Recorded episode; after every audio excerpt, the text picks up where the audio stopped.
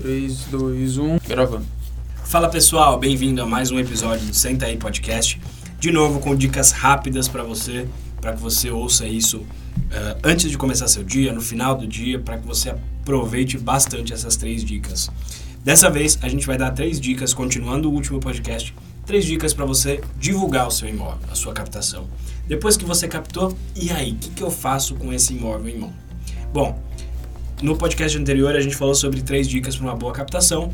Agora a gente vai analisar esse próximo passo. Vamos analisar os três pilares para uma boa divulgação. Se você já conseguiu fazer uma boa captação, ou seja, no que a gente, resumindo o que a gente falou no outro podcast, você tem um imóvel na sua área de posicionamento com preço de mercado e um proprietário motivado, você precisa seguir para o passo 2, que é realizar essa venda.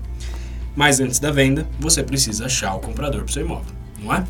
Então, existem várias formas de se buscar um comprador, e as três dicas que eu darei são apenas algumas dessas formas, mas que considero que podem ser certeiras e duradouras. Afinal, a gente não quer só uma transação, a gente quer construir uma carreira nesse mercado.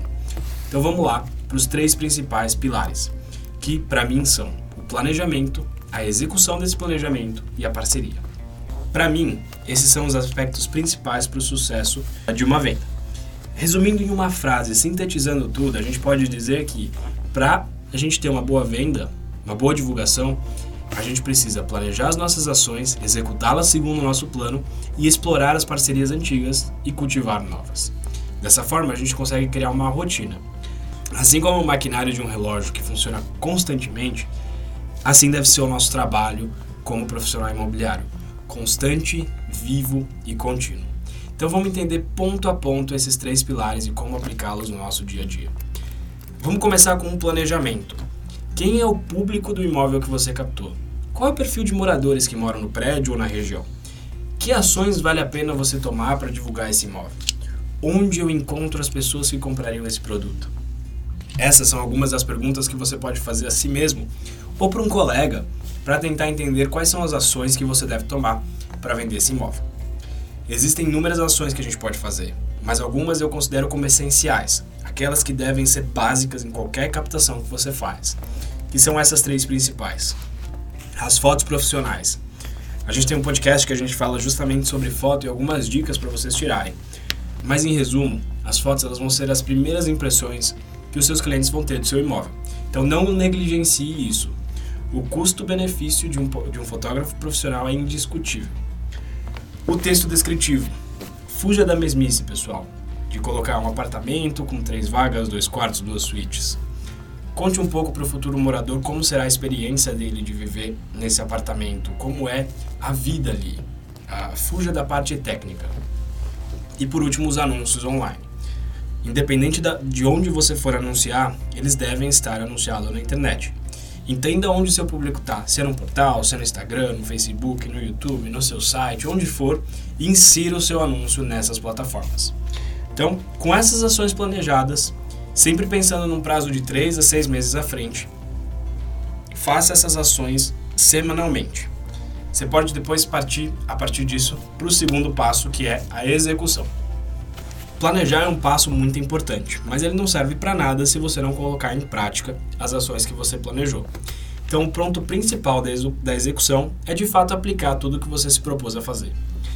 A gente precisa ter uma coisa em mente nós não controlamos os resultados, nós controlamos as ações. Os resultados eles são uma consequência das ações tomadas.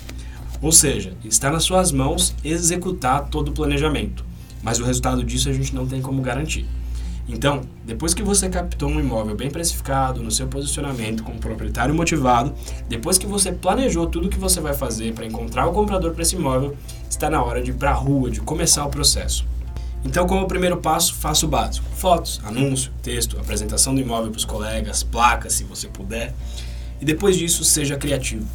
Busque cada vez mais formas de divulgar suas captações e trazer novos compradores. Acredito que o seu marketing, independente da captação, deve ser contínuo. Então, como sugestão, procure estar presente nas redes sociais, use uma plataforma de e-mail marketing, esteja na cabeça dos seus clientes sempre. E assim, com certeza, você vai ter uma taxa de conversão dos seus compradores muito maior. Bom, e aí a gente parte para a terceira e última dica da divulgação dos seus imóveis, que são as parcerias. Eu vou te explicar como as parcerias podem te ajudar a alavancar ainda mais os seus resultados. Eu acredito que nós temos uma escolha dentro do mercado imobiliário em relação aos outros profissionais.